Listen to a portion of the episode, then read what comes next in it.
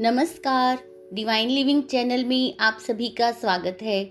बौद्ध धर्म के संस्थापक गौतम बुद्ध के जीवन के कई ऐसे प्रसंग हैं, जिसमें सुखी जीवन के सूत्र बताए गए हैं। अगर हम इन सूत्रों को अपना लेते हैं तो कई परेशानियों को दूर कर सकते हैं। आज हम गौतम बुद्ध और डाकू अंगली माल के बारे में बात करेंगे। कैसे एक डाकू संत बन गया? डाकू अंगलीमाल मगध राज्य के जंगलों में रहता था। लोगों को लूटना और उनको जान से मार देना उसका काम था। व्यक्ति को भी मारकर उसकी उंगली काटकर उसकी माला बनाकर पहन लेता था, जिससे उसका नाम उंगली माल हो गया। डाकू ने एक हज़ार उंगलियाँ पहनने की कसम खाई थी। एक दिन महात्मा बुद्ध उस जंगल के समीप गाँव में आए।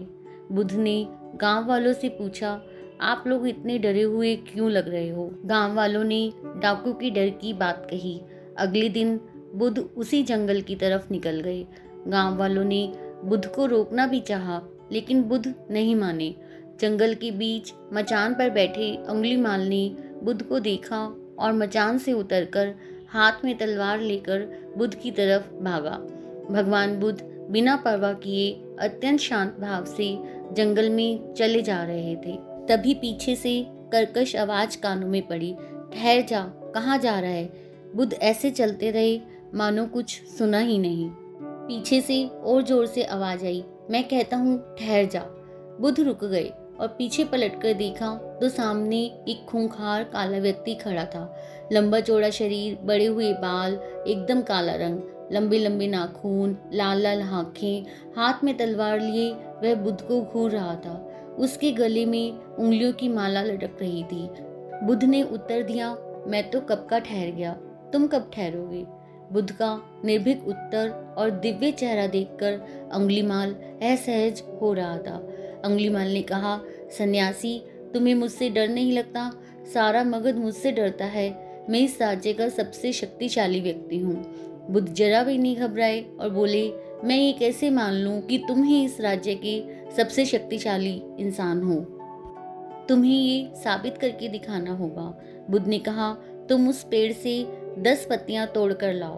अंगुलीमाल ने कहा, बस इतनी सी बात, मैं तो पूरा पेड़ उखाड़ सकता हूँ। अंगुलीमाल ने दस पत्तियाँ तोड़कर ला दी।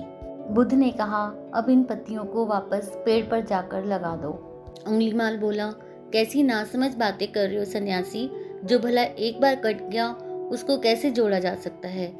बुद्ध ने कहा, मैं भी तुझे वही कहने आया हूँ।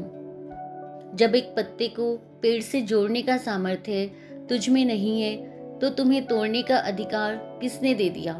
तोड़ना बहुत सरल है, जोड़ना बहुत कठिन। सहसा ही अंगुली माल का हृदय परिवर्तन हो गया, उसकी आँखों से आंसुओं की धारा चल पड़ी। अंगुली माल ने उंगलियों की माला बुद्ध के चरणों में डाल दी और वह बुद्ध का शिष्य बन गया।